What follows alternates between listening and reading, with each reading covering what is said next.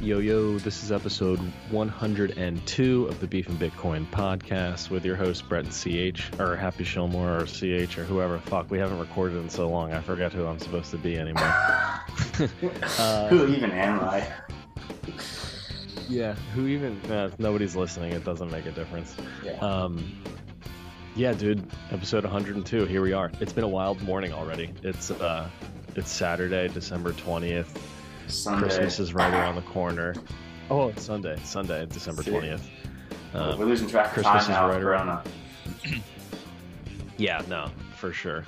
Um, what a week, dude. Since the last time we recorded, I don't think we had broken all time highs No, we haven't. We were like I think we were close. 19K. We were, Yeah, we were, we Yeah, were so, right there, I mean- but yeah.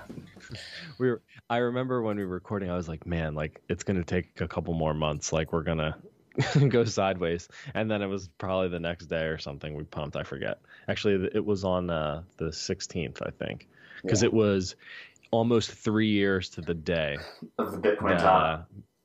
Bitcoin topping and you know breaking back above twenty thousand. But phew, dude, how have you been, man? What a wild week, huh? I'm doing good. This is just it's interesting times, and this I I'm a candlestick guy. I'm looking at price action, and like in six hours or whatever, this candlestick closes, and it's a t- almost a 25 percent candlesticks in the two week. So I can only imagine that the last two week candle that closes here into January is going to just be ridiculous, like another 25 percent, which is probably going to put us in the high 28, you know, probably 28 to 30 thousand. And I'm not here to like say, hey, go buy Bitcoin right now because like we could go touch 30,000 and then we could go trade 20k again and then we could go trade 45 you know um, i'm not here to this again none of this is ever investment advice from us i'm a terrible investor and so uh, just don't take any of this. But like just the way this is this looks like it's going to close i we're going to probably see 30k by like january 2nd or 3rd no I, You know, I, it- I, I hate to I, No, no. I'm just looking at like look at okay since that August that late August bottom whatever it was like just below 10k we have just steadily marched. It's been there's been a few like somewhat violent pullbacks but it's literally just been marching Yeah, I mean, I I feel like that's when Saylor started buying. Honestly, you had big whales start coming in, normal dudes who are just buying a shitload of Bitcoin. When was Druckenmiller buying? When was Paul Tudor Jones buying? When was Bill Miller buying? All the money that's gone into GBTC this whole time, you know, like. Uh, I, I get I get why the the price I didn't expect it at all. I'll never forget. I was in San Diego the entire month of October, and we were just straight chilling at 10,000 the whole time. And my buddy and I are having discussions like, man, like, I don't know, maybe a little bit more sideways, maybe 7K, load up one more time, and then cross your fingers and pray for the moon. And it, it took off right at the end of October as I was leaving. You can see it right there. Yeah, Yeah. October 20th, boom. It just started taking off. And, and that, that was it. And it's hard because you, that whole time it goes to 11 it goes to 12 it goes to 13 and you're like all right i'm going to wait for the pullback wait for the pullback wait for the pullback. Now we're at 20 we hit 24 there was basically no pullback and uh like you you almost don't get that time back again. You don't know what price you might never see again which is that's what people get anxious about right? It's like oh i had all this cash on the sidelines like i didn't i thought i had more time. Dude even me the most bullish person i know i thought i had more time. And like i look at this shit 24 7 and i still like you, you expect the unexpected always. And i think when people throw out crazy numbers is like oh man there's still two weeks left in the year. My coworker was telling me when it broke 20000 he's like dude I, I hope it hits 25000 by next summer.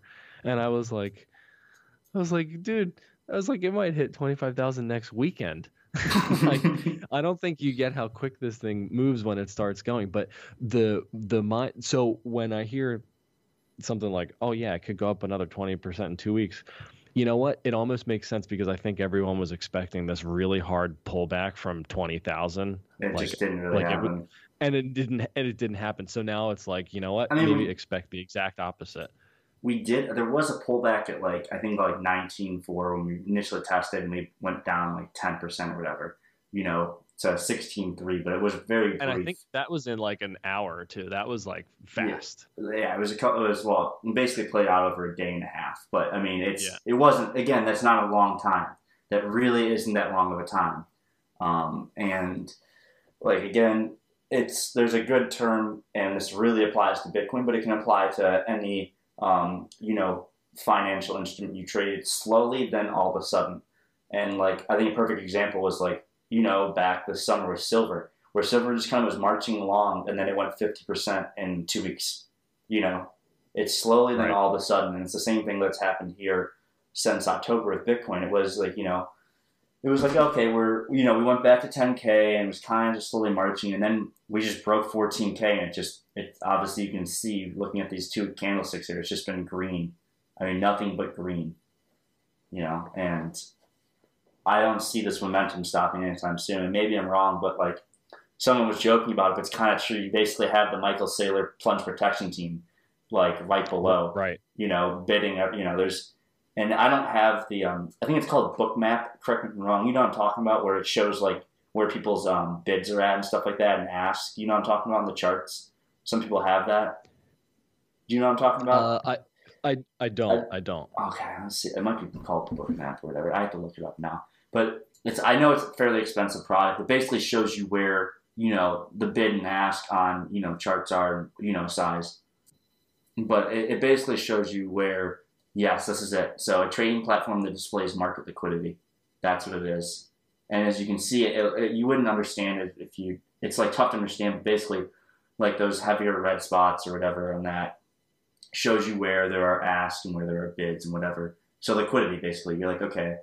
And obviously if you're a large people understand about trading like okay if you're trading small size like slippage and fees isn't a huge deal. But like as your position size grows, slippage and fees become a huge part of trading. Um, and that's why like there's very few successful large day traders because there's like when you're day trading, you're, you're just looking at smaller moves and there's just so much that you have to account for. So that's why when the, the successful people out there that I know that traders are swing traders or positional traders, you know, that you, you, you deal with less fees and less um, slippage and stuff like that where it really counts. Right. But uh, should we pop into this Elon Musk meme? here? Yeah, for sure. So uh, Elon Musk basically posted this meme with the girl showing her cooter to Jesus, and Jesus is it's basically me Jesus me trying to live a normal productive life, and on this girl's butt is Bitcoin. Uh, and Michael Saylor commented, "If you want to do your shareholders a hundred billion dollar favor, convert the Tesla balance sheet from USD to Bitcoin.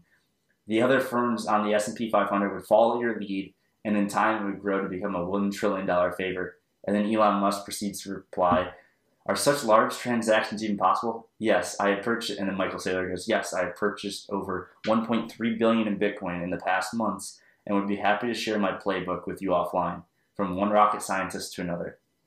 So, yeah, this is a. Jeez. I don't know. It's a lot. What do you think about that, dude?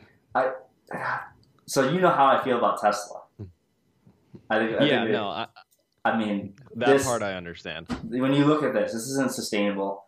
The only reason they're they're considered a profitable company in the S and P 500 is because they sell EV credits, which are electric. I could be wrong, but I'm pretty sure it's electric vehicle credits. And basically, they sell these credits to like FCA, which is Fiat Chrysler, Ford, and GM, because they don't Ford, FCA, and GM don't sell enough EV credits. So they buy those credits. So the government, you know, and that's how Tesla becomes profitable. You know, there are a bunch of accounting hurdles. Dude, Tesla is a 658 billion market cap. It is larger than every other automaker combined, and they sell less than 1% of the vehicles globally. You know, like at Yeah. some point, like I get it, we're printing money and there's just free money everywhere and interest rates are zero. But at some point, reality is going to come back to Tesla. And I think Tesla getting put in the S&P 500 is a perfect kind of omen. You know, it might take a couple more weeks, might take a few more months, but I think when, you know, in hindsight, whether, you know, a year, a decade from now, we will look back and be like, wow, Tesla did mark the top. It's funny. Somebody put out a really long thread about Tesla being added to the to the S and P 500 being very um, analogous to other things, uh, tech stocks being added to um, other indices. Kind of, it, I think it was from like 1996 or 1997, just as we were getting close to, you know, into the the late 90s and the and the dot com bubble and stuff like that. Just things being added where it didn't really make sense. And Tesla's really interesting because it's the I guess it's the best performing asset this year. Somebody just put out a tweet. It's up like 740% or something on the year, um, besting out Bitcoin. Um, but yeah, it's, it's, uh, the whole thing's kind of absurd, I guess. On one hand, um, you know, I kind of said the same thing about Amazon in 2012, and I sold a bunch, all my shares actually, because I said this company doesn't make any money, and it's worth it's 120 bucks a share, and the they're it's not even that great. And the TV service sucks, and they're not profitable, and they have no plans on making money. And I sold all of them. It was a shitload of Amazon shares actually. So I was super wrong about that, and um, not saying Tesla's not a different story, but it's like it's insanely vertical.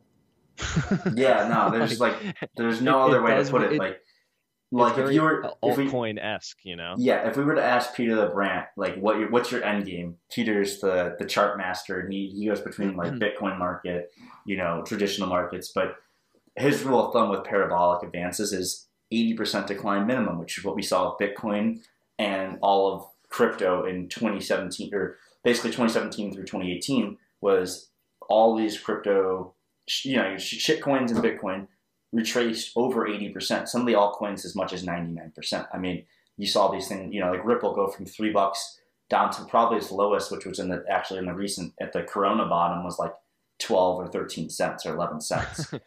yeah. But I mean, and so I, I'm very interested to see where this pulls back here. Um, you know, and granted, this close here this last Friday is pretty bullish. I mean, we've had three green dildos in a row. I mean, and that's right. those are two week candles. It's high time frame. Um, yeah, that's, know, that's insane. That's, no, it is. I mean, it's it's marching 13 percent, 22, 16. I mean, it's you know, it's gonna it's it's gonna touch a thousand again. And for those that don't know, this year Tesla had a share split because it was trading at I can't remember what it was. Let's see, at five to one, it was so it was trading above 2000. Oh it, yeah. It was trading above 2000 and they did a share split. Um, you know, five shares for one or whatever. And uh, it's now going back to a thousand. It's going to be, a, I mean, for all we know, it's probably, it's only like a 2x, 2.5x from here, maybe 3x from, um, you know, it's at 700 bucks. So it just needs to go up 200% and they'll be back at 2000. So and they're just yeah. gonna maybe do another share split. I mean, it's like what Apple did, and they're doing these share splits. And I hate to say it, and it sounds bad, but they do share splits because retail investors don't look at it from a market cap perspective, but how many shares they can get. Not like I get it. I fell for it too, dude. When I got into crypto, I was like, oh look, Ripple. It's like trading at like fucking twenty cents. Why would I buy Bitcoin? You know what I mean? Like, even though it was like a third largest market cap or second, you know, depending on what time frame. Um, well, I mean, um, hmm, I feel like we talked about a lot, and we should get back to the Saylor exchange yeah. with uh, with Elon. But you know, I thought the whole thing was fascinating because you actually have two rocket scientists having a conversation on Twitter, and we all get to watch, and I think that's actually um, pretty cool. For and free. there's no better yeah, for free, right? And there's no, I think there's no better person to kind of uh, explain Bitcoin other than Michael Saylor uh, to Elon Musk, right? He can talk about how it's a closed system. Uh, he's he'll use all the battery analogies to you know basically make his point about being able to store energy through time without power loss. I, I, I love when he kind of gets deep into that because you can tell he's really thought about it because he's a fucking genius. But um, when you just went on a, a good long talk about Tesla's share price and everything, and uh, Saylor pointed that out right to Elon and said, "You want to do your shareholders a favor, buy buy as much Bitcoin as you can, leave it on the balance sheet, and uh, and you can continue the pump." Right? MicroStrategy's up 100% for the year. I mean, it's like really taken off in the last couple months. Um, you know, maybe investors are valuing it a little bit differently now that they have a billion dollars worth of Bitcoin on their balance sheet.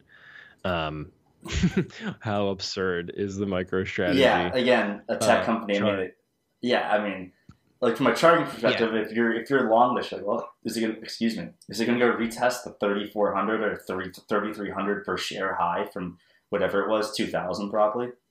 You know, dude, that isn't that so. that's 10x from here, dude.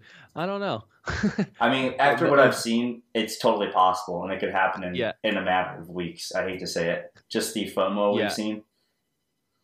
Yeah. yeah. it's not. Um, I don't. I don't like uh, speculating on stonks all that much anymore. But yeah, you can you can tell how when you see that bubble, the bubble in 2001, like the dot com bubble, was so big. Like uh, Saylor was he was like 23 years old, 24 years old. Or no, he was older than that. He was like uh, getting into his 30s then. And uh, had his company just he's he tells the story about basically that part of his life was definitely very fucking challenging having the stock basically pushed down to nearly fucking zero and surviving. He's like, I'm the only living tech CEO who's never been uh, gotten kicked out of their own company he's still running that shit. He's a fucking G. Um, but yeah, I mean, I, I, think he can give the pitch to Elon. Uh, he might be on a flight to Texas, private, to talk to Elon right now. this exchange literally just happened like two hours ago um, w- w- with the back and forth. So I, I, think Saylor has a good point. And if Elon does it, uh, I don't know on one hand, I didn't think we'd see any more companies buy Bitcoin or put it on their balance sheet this year or in 2020. And we've had a life insurance company do it. Other companies come out and say this. Uh, wow, more. Eh, so like maybe, dude, dude just, what, wait, what read, a bunch of people in the S&P 500 start buying it? I dude, don't know. Wait, just read this last part here. From this is from Wikipedia. As a result of the restatement of results, the company's stock declined in value, and Saylor's net worth fell by six billion yeah, dude. He was a billionaire 20 years ago and then and then just became a billionaire again this yeah. year. Man, a long time coming, dude. He earned it. I'm not gonna lie. I didn't do as much research as I should have done on Saylor before, but he definitely earned it because that's that's no dude, that's no easy feat to come back from, dude. People don't understand. Have you that's, watched any of his interviews? You know, I I haven't, and I I, I oh, might have dude, watched some brief stuff, but like I didn't. I haven't done as much research as I should have done on him. They are so good. The guy is a he's awesome. I highly recommend to you and to anybody else who's listening. If if you have time to kill, watch these Saylor interviews. It'll get repetitive because you'll hear some of the same stories, but getting his his backstory, how he built his company, um, just he's an engineer, brilliant fucking guy, can think from first principles so clearly, and he can articulate what's happening with the money. And his argument basically is why he decided to buy Bitcoin with all the cash on his balance sheet is he came to the conclusion that he's not bring he's not growing his company by more than 15% a year and then the rate of inflation for the things that you actually want is going up by 15% a year. So if anything he's just losing money each year because he's yeah. not bringing in enough to sustain what he's losing due to inflation. So he's like, hmm, went through all the things that he could buy instead to store his wealth. Ultimately, comes to the conclusion: uh, I'm, I'm going to buy Bitcoin. Somebody engineered a money. I'm an engineer. They did a pretty good job. Uh, it, it, looks like this might store wealth for um, tens or hundreds of years, and like that it's like really first principles stuff. Very very logical thought process. Um unbelievable that he actually did it and that it's working. The guy's up the guy's up uh 500 million. That's not and, bad. Yeah no he's doing he's doing all right for himself. And and now th- this whole pump we know it was him because he when he just tweeted elon he said he he's bought 1.3 billion dollars worth. And he's tweeted just a couple weeks ago he was at like 800 billion dollars worth. Or our, the last um, interview I saw him in, he's like, yeah, I bought 800 million dollars worth so far. So he's deployed another 500 million worth because he raised uh, a convertible note 650 million uh, do pay and payable in five years. And he said I was going to buy Bitcoin with the whole thing. And it looks like he's almost done deploying all that capital. And here we are at 23.5. Uh, but it's a good point. Like, all right, is is nobody else going to bid up the price anymore? Who's who's next to step in and keep buying? Uh, I'm not sure. Yeah, and someone, I, I kind of a good counterpoint because I, you know, I see both sides, and you see both sides on Twitter if you're in any kind of following FinTwit or the crypto Twitter, and something. Bitcoin is definitely becoming one of the more crowded trades. We can't argue that at this point. Like, you know what I mean? Like with all these hedge fund managers, like the Guggenheim guys, you know they've been positioning from you know sub ten thousand area or around ten thousand. So I mean, we're up 130 percent from that there. And what people forget is like these people, it's they're trading notional value. So when something goes up 130 percent for someone who had a 10 million dollar position, they're most likely going to take some off the table. That's you know what I mean, like versus smaller retail traders where they're looking for a 20x or something in crypto. These guys, it's it's all about notional. Who know, you know, in like in perfect example is Saylor's position. You know, your billion dollar position or whatever it is. It's something ridiculous. But um, some kind of counter was that the, that I wouldn't be shocked if we had some very very hard pullback that just basically makes everyone who bought from like above eighteen thousand or nineteen thousand who thinks their positions like safe underwater. And mm. I know I'm playing a little devil's ad- advocate, but it wouldn't surprise me. You know, just I, I know how this thing fucking trades. Like we like a perfect example, and I hate to bring back March last year, but like you remember, everyone thought there's no way we'll see fucking like five thousand or four thousand again. We didn't. Right. We you know, and like the snap of my fingers, man, we went from you know ten five from mid February by the you know second week of March, we were trading right. 3,500, and like what Willy Woo's fund got liquidated. Who was the dude? Um, the one guy. Yeah, Murad. Murad, dude, fucking liquidated. You know, and it's like again, yeah. poor risk management. You know, um, and that was just the nature of like the whole world was ending. And as you and I have discussed before, Bitcoin's a great indicator of liquidity. You know, like when we were in in March, everything, you know, just liquidity dried up like that. I mean, end of February into March, right. it was just like whether you're talking about equities or crypto. I mean, it was just there was no bids. There were no bids, you know, to be found, and so price kept going down. Um, and I, I, know I'm playing a little more devil's advocate here, but I, at this point, I wouldn't be surprised by some sort of pullback here. But maybe I'm wrong. I mean, we could keep marching, but there could be that um, that painful because I feel like there's there's a you know I mean look at this March. We went from basically just under 20 to 24 and I know it's not percentage wise it's not huge. It's like 20 to 25 percent. But or, I mean that's big compared to you know but for Bitcoin you know we're just like oh 25 percent? Eh, no big deal. Uh, right right. but um, you know there there could be pain due here. I mean and and again I will say this though. The I don't know about you but I have gotten nowhere near the amount of engagement or people hitting me up about crypto or Bitcoin as I did and when we were at we were below these prices in 2017. It's not even yeah, close. I, I, mean, and I, am sure you have you have more. Um, what you had more people hitting you up. You know, you have more of a following, but it's nowhere near, dude. Nowhere near. Yeah, on uh, on the crypto humor page, engagement's definitely up. Um, probably up almost like a thousand followers in the past couple weeks after being flat for like th- two years because nobody gave a shit about Bitcoin or crypto anymore. Um, in my personal life, just a few, not nearly as many as I would think. Uh, my sister-in-law decided to buy Bitcoin. I try, I try not to talk about it, so like I but she ended up finally it took like three years and it's like oh i wish i would have done this sooner and it's like yeah no fucking shit. Um coworker i found out about another coworker actually who um who has a little coin but you're right dude it's that's certainly not a stampede.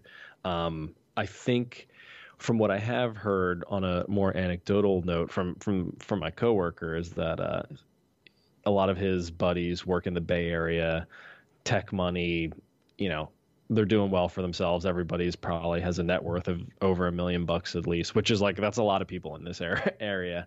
And um, a lot of these guys are they've been buying and they want to buy more and they're looking to uh, take a bigger position in Bitcoin.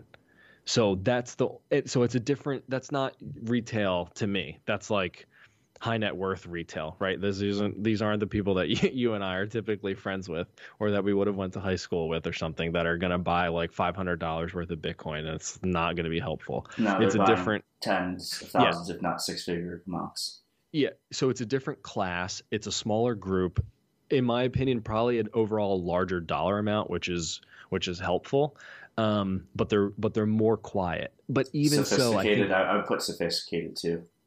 I would, yeah, it's yeah, definitely think, different. Like, it's a totally different class, but I, I think it's early. Still, like they're going to tell their friend. It takes a couple of weeks for this to. You need to. Uh, I've said this probably a thousand times on this podcast. Like you have to know somebody who made money, a decent amount for you to get interested. It's like, oh, holy shit! I heard about this guy. He made fifty grand on Bitcoin. Like, let me take a closer look. You like you have to know somebody who yeah.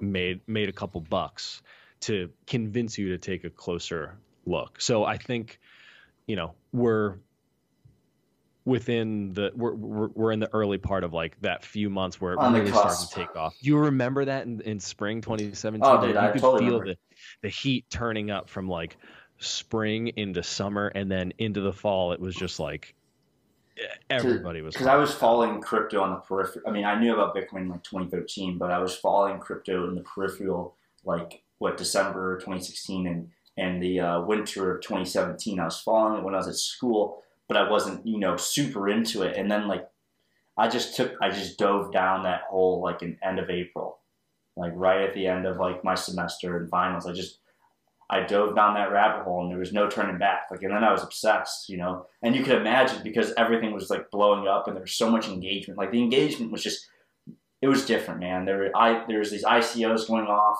everyone was making money. There, it just seemed like there was nonstop people just coming into the space, and you're like, holy shit, you know. And I couldn't believe like, you know, how few people were talking about it at the time. You know, it would it would pop up on a CNBC article, and people would laugh, "Oh, Bitcoin hit three thousand. And I was like, I don't think people are taking this that seriously. And I, you know, I had um, a chance to speak to a fairly high net worth individual at the time, and his interest grew. You know, obviously his price appreciated you know, in the summer, and he he kind of kind of started to get it more and more, and you know, he wanted it, you know. But again, it was one of those things where it the, the, you know now there's so much more credibility around Bitcoin. Like it's if you don't have exposure to Bitcoin in some sort of way, then you're fucking up as like an, an asset manager now. Is basically the best way to put it. Dude, that's such a good point, and it's actually I was working on a I was working on a new YouTube video for the uh, Think Bitcoin channel, and uh, one of the trends I was talking about was how Bitcoin is becoming a must-own asset. And I heard Bitcoin Tina talk about this uh, on Twitter the other day, and I think on a podcast. But I, I think he's he's right.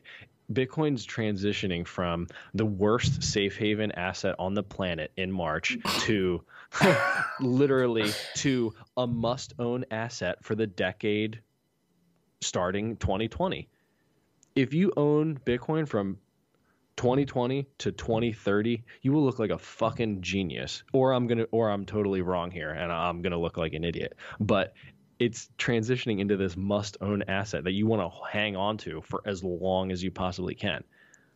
And I, I think that trend's going to continue. The more mind share that uh, grows, the more people. I mean, big dicks coming in here.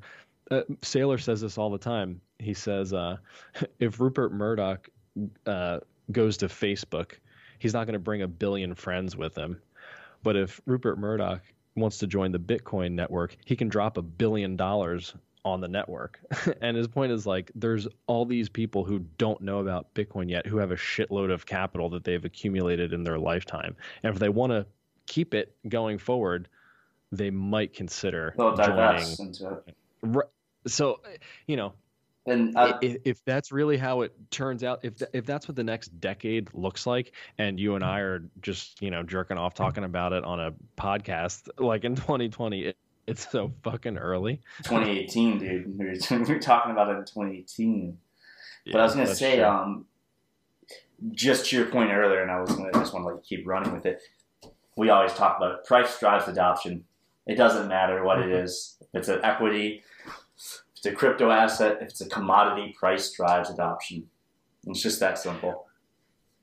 like I, I don't wonder if if uh as bitcoin kind of transitions as it becomes more um adopted gr- grows larger becomes like a just a normal very normal asset to to own or to have or to hold um oh fuck i forgot what i was gonna say i was i had a good train of thought going now i forget That's the worst. uh, oh, oh yeah, yeah. Well, no, if it if it's um as it's transitioning, like you know, it's monetizing. It goes through like the Veblen good phase, where where it's like a luxury good, where it the demand goes up as the price increases. So it's like, let's say Bitcoin's a hundred thousand bucks or a quarter million bucks or something like that, and you're and you're a multimillionaire. It, it's like a luxury item to be able to buy a whole Bitcoin, right? Like it, it could for a short period of time be in that like luxury good phase where you know rich people are going to want to have it just to have it. Like they have a grand piano in the living room for no reason and nobody fucking plays it. It's like a $50,000 piano or whatever. Because it'll hold its value.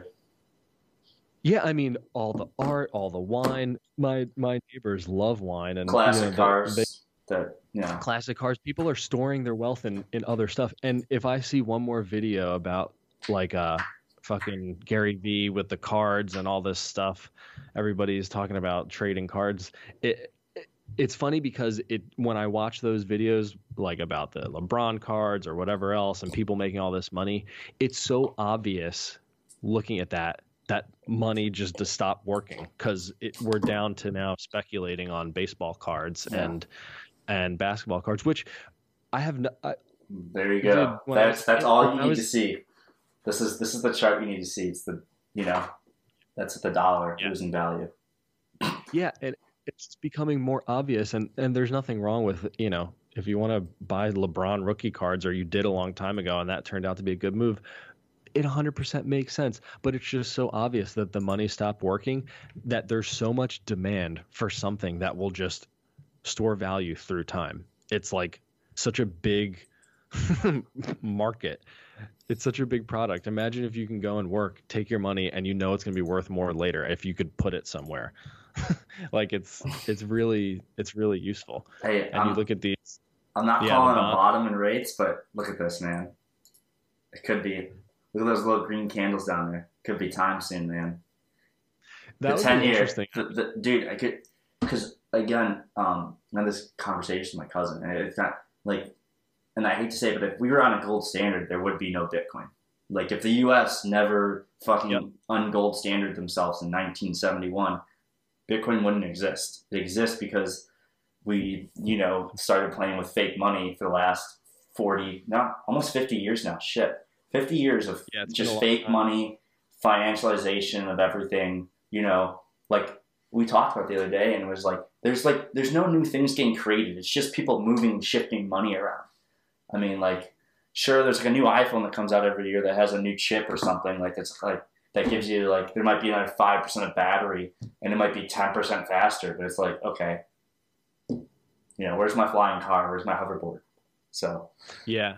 No, it's um it's a good point. It, you can and it's so hard to argue about this with people because they think fiat money enabled and created so much prosperity. And I can understand that argument to up until a point, but if you could think how much more productive we would have been or all the things that would have happened because of if you would have just stayed on a gold standard um, just, just the decrease in the amount of malinvestment for just really really dumb business models that were never going to work or were just too early. Um, I, I just i think life would be a lot different if we were still on a gold standard. And you know it it would make the argument for bitcoin a lot harder right? Because things would be working uh, well. Yeah, but it would be wild if you could if you couldn't print rates- money. No, yeah, couldn't, like, couldn't have free. You know, we couldn't have we just had now, which is you know these stimulus checks and you know all the fraud that's happened with it too. You know, the PPP program, loan program. Oh yeah, yeah, for sure, for sure. And if you were operating on a sound money, I, I doubt things would have even gotten this far at all. It wouldn't have even been necessary, any of this, any of this. But um, yeah. You and I might not even be alive. I hate to say it. That could have changed things. No, like like you and I are both born after you know the gold standard ended, and like that would have definitely right. changed like the trajectory of the world. Yeah, no, it really did.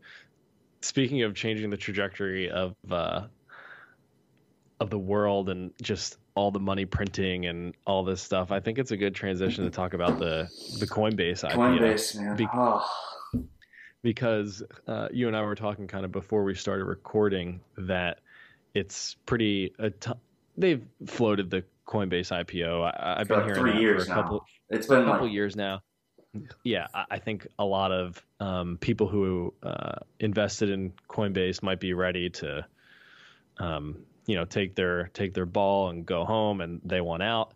Yeah. Uh, I also think this is a great time to do it because we're back above all time highs and it's going to be back in the news. And if bull markets typically last for a year, you IPO, you can get what six months, nine months of of uh, of a pump of all these people who like are still afraid to buy Bitcoin, but they'll buy the they'll buy Coinbase, yeah. like they'll buy stock in Coinbase. So, you know, they might get their bags pumped for another year, just on that alone. So they're maybe they're going to want to ride that out. I, I, I don't know, gonna, but I think I think oh. it's I think it's a big deal. Yeah, I was going to say, and I, I, I thought you mentioned, but there's someone else. I must have been a tweet I read like a few days ago, but someone put it perfectly. Coinbase had been waiting to get back to all-time highs to release the IPO, and obviously, I, it's a very strategic um, decision by their head, uh, their CEO Brian. And I, I get it.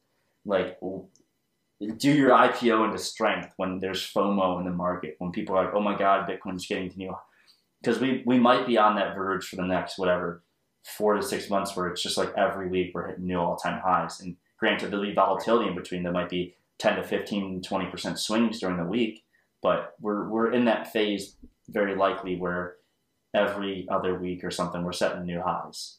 Um, yeah. And from a perspective of hey, what what from listing your company as an IPO, no better time to do it. There's you know people are going to eat that shit up.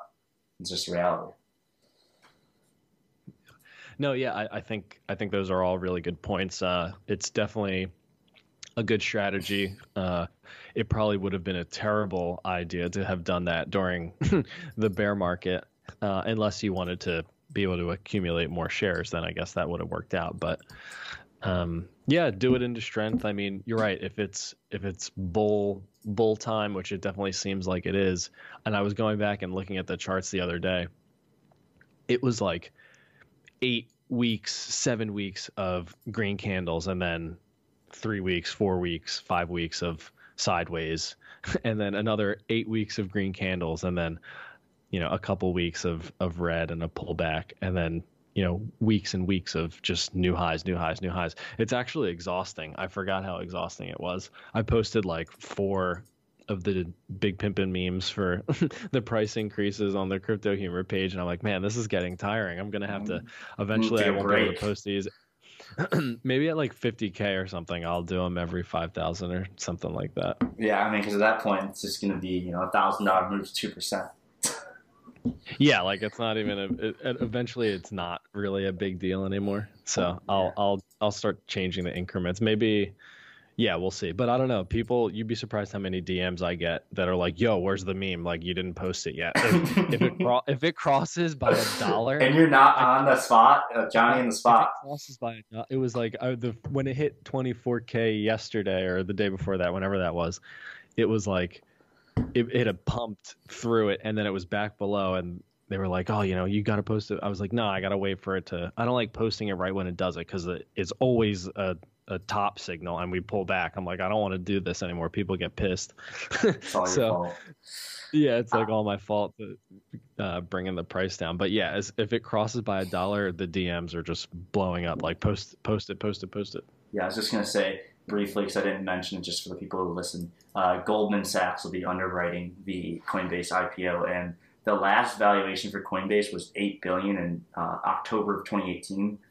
And from what I'm reading here, Holy shit! yeah, but I'm reading here, it's saying at least Messari is saying basically the Coinbase or should be valued at like 28 billion or something like that. So, I, but I wouldn't be surprised if this thing goes. You know, when it hits the market, it'll be a 50 billion dollar company. I mean, considering the you know again, we're we're in this realm now where you know companies can be multi billions, no big deal. You know what I mean? Like when we were looking at, I don't know if it was Apple's, like Apple's a two trillion dollar company. It was like 2.081 and we look we look at the ze- the zero eight one like it's nothing, but it's eighty one billion dollars. And again, it just shows you, you know, where where our money is going. I mean, the value of a dollar is nothing. The value of you know any fiat currency really is. It's just paper, and central banks know it. I don't know how much long. I mean, again, they're just kind of trying to delay the inevitable reckoning, but it's going to happen eventually. Like we all know, and the average lifespan for a fiat currency is around 45 years. So you and I are going to get to see this whole thing play out, which is going to be interesting. Yeah, it is going to be fun to kind of watch this whole thing play out. I mean, it's I, I love seeing unicorns in the space. You know, my feelings towards Coinbase is, um, you know, I, I don't appreciate all the shit coins that they list and all that stuff, but I understand they have to run a business, and I appreciate that if there if there were no Coinbase. Bitcoin may not be where it is today. It would have been really hard to fill those shoes for all those years and provide a relatively easy way to to buy Bitcoin. So you know, I appreciate I appreciate that and everything that you know Brian's done, even with all the fork wars and all that other bullshit. I mean, you got to give the guy credit credit for sticking with it. But um, I'm looking forward to the the next um, unicorn in the Bitcoin space, and I I have no idea who that might be yet, or if if that company is even around yet. They might not exist, but uh, it it feels like they're starting to get a little momentum, and you know, Coinbase being a name that people know and going public, uh, I think it helps Bitcoin tremendously. It solidifies it, becomes more normalized. Uh, it, it's a it's a step in the right direction. Okay. Yeah, no, it's um it's going to be interesting to see where where this year, I mean, going into 2021, where Bitcoin goes with Coinbase being a public company. You know, are we going to see all these um small cap companies again? You know, like the Herbalife. I don't know if it was Herbalife. I'm, I'm forgetting. Like Long Island Iced Tea become a blockchain company. Remember that? Like Yeah, we're probably yeah. going to see that again now that Bitcoin's going to start marching again. We're going to see all these small cap companies completely like reposition and change their strategy from you know whatever selling tea or selling CBD oil to like Bitcoin and crypto. You'll, we'll see it again, and we'll see some of these things go from you know five a share to a hundred. You know, just again off FOMO because there you know there's and we talked before. Not everyone. Um, it's again getting exposure to crypto is still kind of tough, and some people are afraid to do it. And obviously, it's pretty Yep. easy with Square or the Coinbase app. Um, but still, people are. But they're like, oh wait, I can buy this stock on my Charles Schwab account or my E Trade or my TD Ameritrade. You know, and at least they feel like, okay, I own a share of the stock and it's exposed to crypto. So we may see like Riot Blockchain, if they even exist anymore. Yeah, Oh god. So yeah, I mean, like when you zoom out, it used to be. I think it was a biotech before, but there's the 2017 pump. I mean, they changed and it went from three a share to 45. You know, yeah. so I mean, like a 15x in the span of a couple weeks. You know, and uh, here, oh look at this! It's actually moving again. I didn't even look at this. Yeah, dude. I've had a couple people DM me about it to ask me if I know anything. I And uh, yeah, I mean, dude. It's up No shit ab- 22 times from the March bottom. Holy shit. 2200 percent. Damn, that was the penny stock to buy. Yeah, I guess Christ. it was. Holy shit. Yeah, That is Damn. crazy. Fuck, fuck Yeah. GBTC. See. Dude, uh, know GBTC. That's my that's my fucking favorite. Let's see where GBT. Oh, oh, it's it's getting close, man. It's getting Yeah. close to ATH. I- see that Yep. that will be when that breaks out. That will be something to watch because from a yeah, from a price perspective, from a trading perspective, it breaks new all time highs, just like Bitcoin did. That's very bullish. It's still below the all time high, but I'm sure shortly we'll see it. Um, yeah. And for people who don't understand why GBTC is still below the all-time high, is because uh, there's a premium associated with with GBTC, like on the open market. So it's you can consider like a thousand shares of GBTC roughly equivalent to one Bitcoin, but there's a premium on it because there's no Bitcoin ETF. So people are willing to pay more than what it's actually worth just to hold on to it. So at the at the top in 2017, um, GBTC almost hit 40 bucks when uh, Bitcoin was hitting 20,000. So it was it was like 100%. hundred percent Yeah. premium, right? So now in this case, we've already blown through twenty thousand.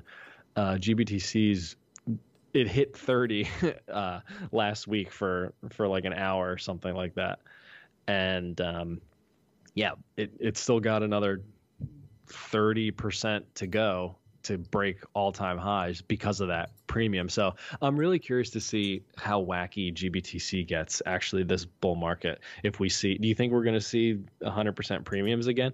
You know, I was as I was going to bring up the point. I there was something called the Kimchi premium into the uh, end of 2017 into early 2018 with the South Koreans. Do you remember that?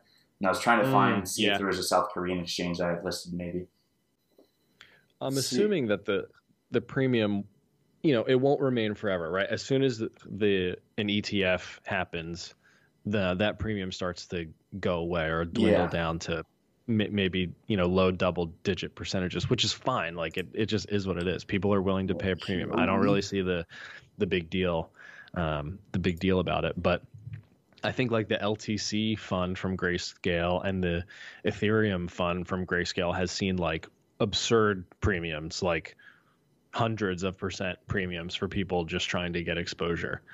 And, uh, you know, I, I think as the liquidity grows, and I mean, GBTC is like a, it's a $12 billion market cap already from all the capital inflows from, you know, high net worth individuals, accredited investor class, but also because, you know, Bitcoin's doubled in the Oh. last couple of months. So that, that also helped the assets under management. Don't mean to cut you off. So the Bitcoin futures contract on Huobi, granted it's a derivative, so it's a futures contract, is trading at 25. That's the March 2021. So I don't know if that's Oh, just because shit. it's the futures contract or if it's because of the Kimchi premium. I'm gonna try to see if I can find like a spot, like a tether. Hmm. Yeah, I'm not sure. That's pretty crazy.